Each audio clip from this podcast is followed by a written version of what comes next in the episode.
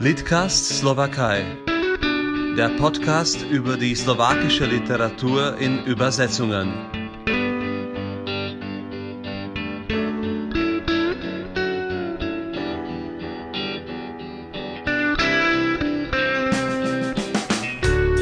Guten Tag, ich heiße Michael Worecki und begrüße Sie bei Litcast Slowakei. Mein Gast heute ist Renata Sako-Hös aus München. Dobrý den, guten Tag nach München. Dobrý den. Ich freue mich, dass Sie dabei sind. Äh, Renata Sako-Hös äh, kam in einer deutsch-slowakischen Familie in Bratislava auf die Welt und verließ im Herbst 68 als Kind mit den Eltern die Tschechoslowakei nach dem Einmarsch der Sowjettruppen. Sie war von klein an zweisprachig, studierte erst Germanistik, dann auch Slawistik in München und war später Lehrbeauftragte für die slowakische Sprache an der Universität. 2001 erschien ihr Reiseführer Slowakei. Das Buch erreichte später sogar fünf Auflagen, war eine Erfolgsgeschichte.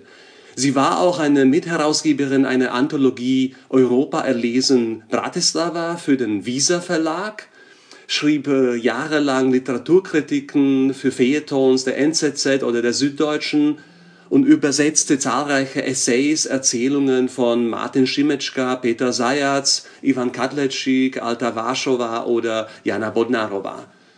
2017 erschien literarischer Reiseführer Pressburg-Bratislava, sechs Stadtspaziergänge, auch mit zahlreichen äh, Anbildungen, Kurzbiografien und Registern und äh, Landstadtplänen dazu. Das war in der Potsdamer Bibliothek Östliches Europa Kulturreisen. Renata, das ist schon eine schöne, beeindruckende Biografie, aber beginnen wir vielleicht länger her, und zwar, wie war das, ein Kind, auch deutscher Mutter, in Bratislava damals groß zu werden? Ja, ähm, wie Sie ganz richtig sagten, bin ich zweisprachig aufgewachsen. Meine Oma Ma, wie ich damals so eher österreichisch sagte, sie lebte bei uns im Haushalt und mein Vater war Slowake, also im Wortsinn, er lebt leider auch nicht mehr. Und ähm, so war, und natürlich die Außenumwelt war slowakisch. Also man sprach durchaus slowakisch, aber zu Hause eben auch immer Deutsch. Mit der Oma kann ich mir gar nicht vorstellen, dass ich da je slowakisch gesprochen hätte. Da, also man sprach dann auch am Tisch, wurde der eine in der einen Sprache angesprochen und der andere, also mein Vater zum Beispiel, natürlich slowakisch oder auch mein kleinerer Bruder ähm, das ist ja klar, dass man ähm, dann ähm, immer die Sprachen wechselte und dass das selbstverständlich war, sie zu wechseln. Und äh, die Stimmung damals im Land, in der Stadt gegenüber deutschsprachige Bevölkerung oder allgemein die deutsche Sprache, wie war das damals? Könnten Sie offen über diese Herkunft erzählen oder war Deutsch auch präsent, zum Beispiel in der Schule?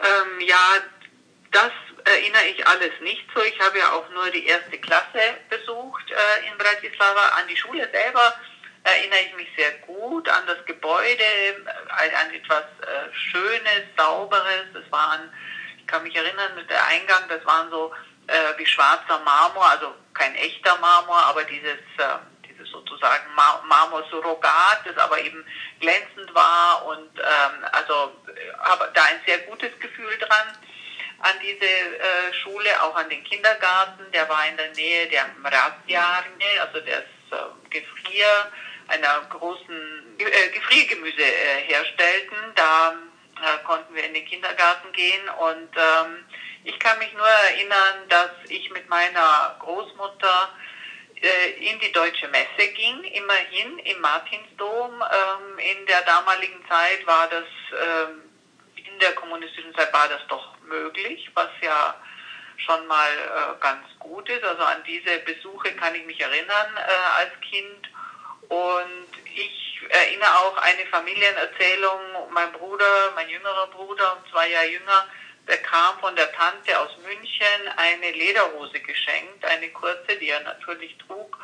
Und äh, dass meine Großmutter mal mit ihm auf einem Spielplatz war und da wurden sie als Nazis beschimpft. Also weil dieses Kind ähm, eine Lederhose mhm. Das sind so die zwei äh, Punkte, die ich äh, in dem Zusammenhang weiß.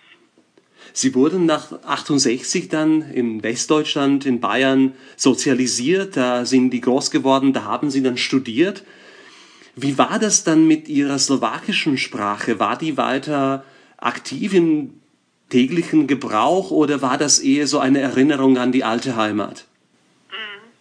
Ja, wie gesagt, wie ich jetzt auch sagte, mit meinem Vater war das eben ganz äh, selbstverständlich, dass wir auch hier weiter, wir, unsere Familie kam dann erstmal nach Augsburg, bevor ich später dann in München studierte und auch nach München zog. Aber ähm, da war es ganz selbstverständlich mit meinem Vater, weil das ist Slowakisch zu sprechen, das ist natürlich auch die emotionale Sprache äh, und, ähm, und auch meine Mutter sprach mit meinem Vater natürlich Slowakisch. Der musste hier zwar äh, Deutsch lernen, weil er ja äh, auch als Ernährer die Familie äh, durchbringen musste und aber als Architekt äh, kam da natürlich auch nicht so viel Sprache zum zum Einsatz, natürlich schon, aber sozusagen er hatte ja keinen Beruf, der jetzt äh, primär an die Sprache gebunden mhm. war. Und die Entscheidung dann doch auch Slavistik zu studieren, was war so der Hintergrund?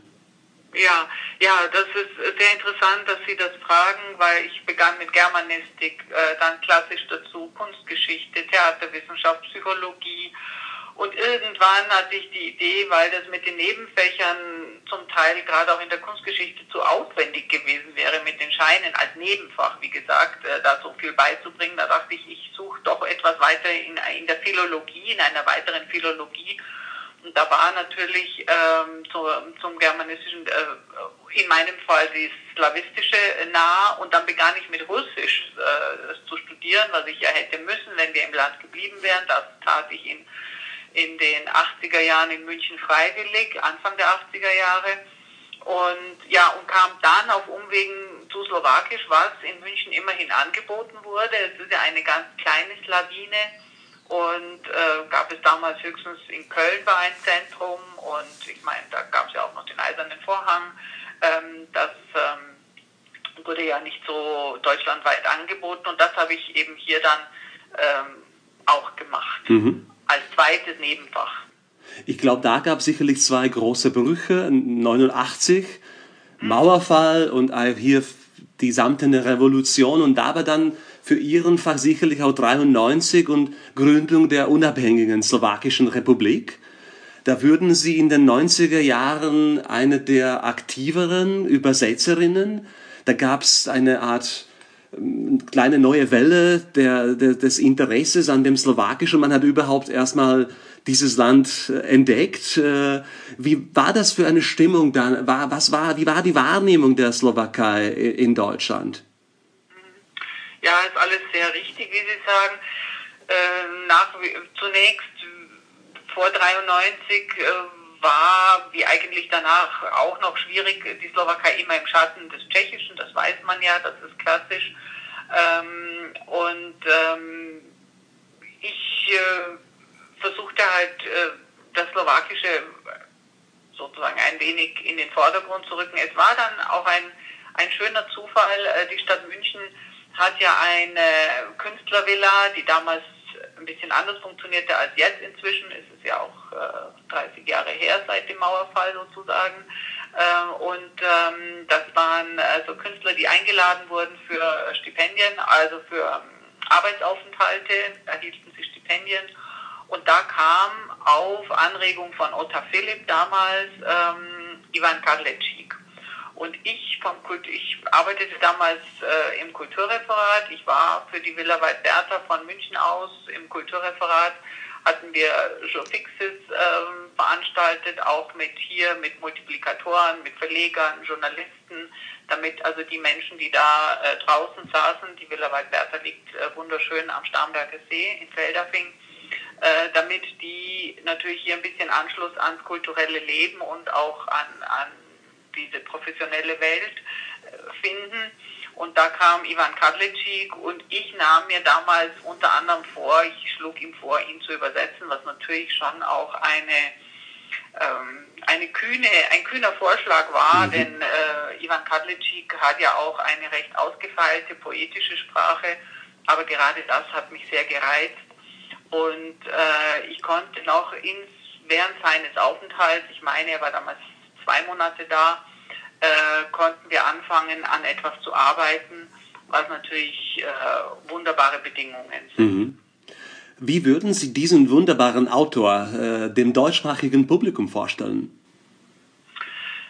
Ja, ähm, das ist ja auch das eigentlich, was dann später, auch jetzt ganz aktuell wurde, ein autobiografisches Schreiben sozusagen, dieses, äh, und zwar nicht nur, aber diese, diese, diese Vermengung eigentlich dessen, was, was gern Kritiker und andere gern auseinanderhalten, eben das Persönliche und eben irgendwelche Sujets.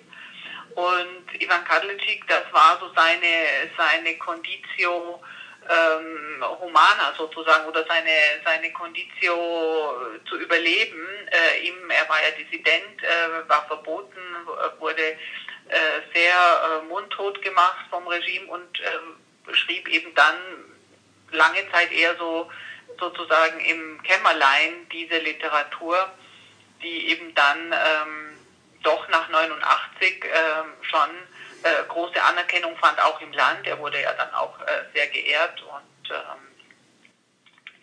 Leider in Deutschland immer noch nicht wirklich verlegt, was ich sehr schade finde. Er lohnt sich auf jeden Fall Kadlecik zu entdecken. Wie kam es zu dieser Entscheidung? War das auch nach Ihrer Erfahrungen mit der Unbekanntheit, mit Terra Incognita der Slowakei in, in Deutschland, dass Sie sich entschieden haben, ein Reisebuch über das Land zu schreiben? Genau, das war auch so ein Grund, äh, weil wenn man zu Verlegern oder in Redaktionen kam und was slowakisches Forschung, dann begannen die Leute sozusagen erstmal auf der Landkarte zu suchen und ich dachte, man sollte einfach auch ein bisschen fundierter über das Land wissen. Und es gab auch eben einen, einen wunderbaren Zufall, dass ich äh, mit einer Autorin des Dumont Verlags bekannt wurde, die mir sagte, die mir sogar sagte, sagen konnte, ähm, Dumont sucht jemanden, so dass ich mich dort vorstellen konnte, damals äh, Mitte, Ende der 90er Jahre und äh, ja, und so begann ich eben diesen, dieses Reisetaschenbuch zu entwickeln äh, für, äh, für das Haus. Und äh, Bedingung war damals, dass man dann mindestens zehn Jahre dabei bleibt und die Auflagen betreut. Das habe ich gemacht, äh, auch wirklich über die bisschen über die zehn Jahre hinaus. Dann war es aber auch gut.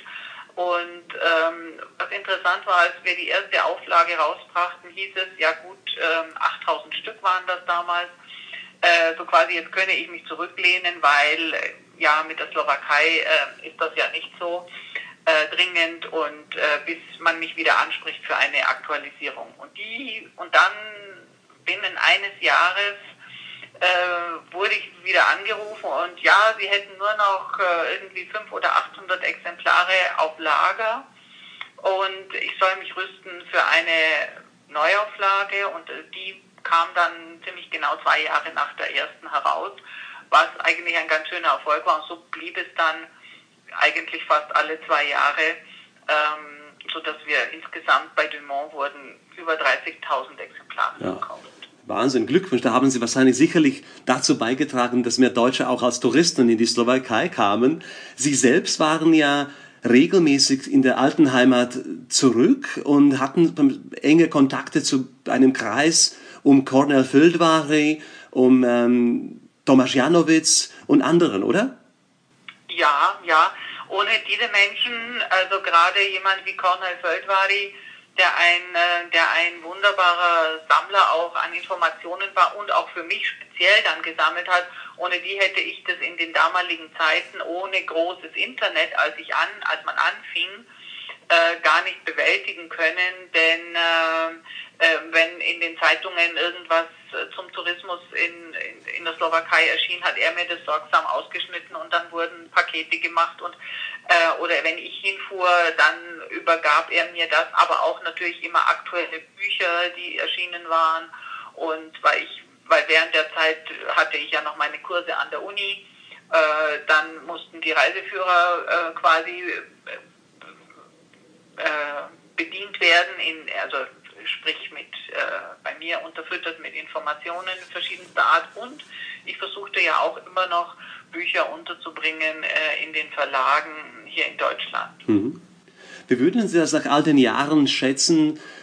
Hat sich die Lage für die kleine slowakische Sprache im deutschsprachigen Raum verbessert? Gibt es jetzt mehr Publikationen? Gibt es mehr Interesse? Oder, oder ist es alles noch beim Alten? Ähm, also ich glaube, also gerade in der Quantifizierung ähm, glaube ich kaum, dass es mehr wurde, weil es gab immer wieder mal etwas. Ich glaube, es passiert äh, das ein oder andere vielleicht mehr, weil eben die Slowakei selber auch das unterstützen kann. Das war natürlich in der Postwendezeit erstmal nicht so möglich, einfach auch aus finanziellen Gründen. Und ähm, es ist meines Erachtens aber nach wie vor wichtig, also ich habe jetzt auch gesehen, auch im Residenzverlag in Salzburg kam ja vor zwei, drei Jahren, glaube ich, Jana Benjova heraus.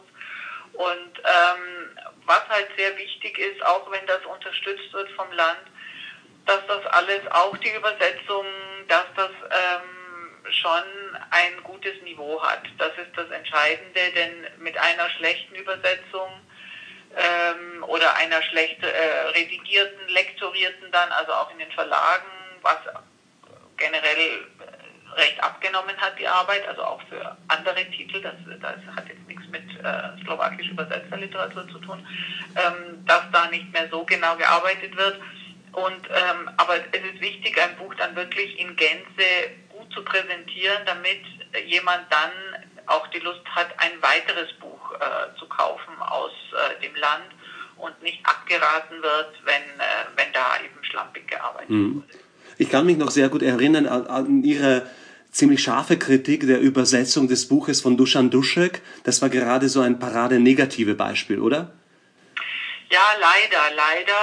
Ähm, da macht man äh, sehr viel kaputt, äh, wenn etwas, ähm, wenn etwas ähm, halbschariges doch erscheint. Also dann ist besser, es erscheint nichts. Äh, und man sammelt die Energien für für ein äh, gutes, äh, also für eine gute Übersetzung, ähm, wo man sich auch die Mühe äh, gibt bis hm. zum Schluss, also auch bis zum Lektorat. Und da äh, meine ich, bei diesem Buch war eben nicht nur der Übersetzer ähm, sozusagen ein wenig schwach, äh, der, ein, auch der beste Übersetzer ist immer auf ein Pendant im Verlag, auf einen Dialog angewiesen. Äh, so etwas muss ausverhandelt werden. Ich habe da wunderbare Dinge erlebt, als es gab mal eine Sondernummer der Horen, also diese, diese wirklich prestigeträchtige deutsche Zeitschrift äh, in Berlin, die ja von äh, Friedrich Schiller begründet wurde. Und da hatte ich eine Übersetzung von Ivan Kadlecik, ein etwas, ähm, sozusagen ein Prosa-Gedicht, also es war jetzt nicht äh, reine Prosa, aber es war ein, wenig anspruchsvoll und ich habe mir da natürlich auch die Mühe gegeben und ich hatte da eine sehr gute gute Auseinandersetzung mit der, mit der Redakteurin äh, per Telefon damals aus Berlin und äh, wir stritten um dies und jenes, ähm, auch um einzelne Wörter, wo sie dann hinterher sagt, ja, das war jetzt hart mit Ihnen, aber gut, was ich auch nur, äh, dem ich nur zustimmen konnte, sie war dann auch noch ähnlich wie ich, es machten uns zwei Zeilen im Gedicht selber ein bisschen Bauchschmerzen. Wir fanden, dass das quasi der Qualität des Gedichts wegnahm und sagte, ich, wissen Sie was, ich spreche mit dem Autor. Und dann äh, rief ich in Pukanetz an, wo Ivan Kadlecic lebte und, äh, und sagte eben natürlich diplomatisch möglichst, dass es ganz schön wäre, wenn wir bei diesem Gedicht die zwei letzten Zeilen, die erschienen uns nicht so äh, auf der Höhe der Qualität wie das ganze Gedicht. Und er sagt, Doktor, Doktor Winigkeit, dann lassen Sie es weg. Und, und das stelle ich mir auch unter, unter guter übersetzerischer Arbeit vor, dass da wirklich dran gearbeitet wird. Was für eine schöne Verbindung äh, Berlin, München und Pukanitz. Besser ja. äh, zwischen Ost und West geht es ja gar nicht. Nur ganz danke dafür. Noch zum Schluss würde ich kurz erwähnen, ihr eine der letzten Projekte, literarische Reiseführer Pressburg Bratislava. Erzählen Sie uns ein bisschen über die Kooperation mit dem Deutschen Kulturforum Östliches Europa in Potsdam. Was ist das für eine Reihe? Ja, ähm, da versucht man eher in die, also im Gegensatz zu einem Verlag wie Dumont, der sehr auf Aktualität aus ist, versucht man sehr in die Geschichte, in die Kultur und auch überhaupt in die, die Historie zu gehen und aufzuzeigen, was Orte, also vor allem Städte, es gab ein, äh, mir wurde damals der Vorgänger, also der Musterband gegeben, Breslau oder Danzig, was Städte, aber man hat auch Landschaften wie das Bö äh, böhmische Wederdreieck. Äh, man versucht da eben ein wenig aufzuzeigen, was äh, sozusagen in so einer Stadtgemeinschaft jetzt für Bratislava, wie sich das so entwickelte, wie welche Bevölkerungsgruppen lebt, da lebten, was äh, sozusagen die, die Spuren der Geschichte, die in der Stadt äh, zurückgelassen wurden. Mhm. Ich danke Ihnen herzlich, Renata Sackerhös, für Ihre Zeit und für das Gespräch. Ich danke Ihnen. Auf Wiederhören.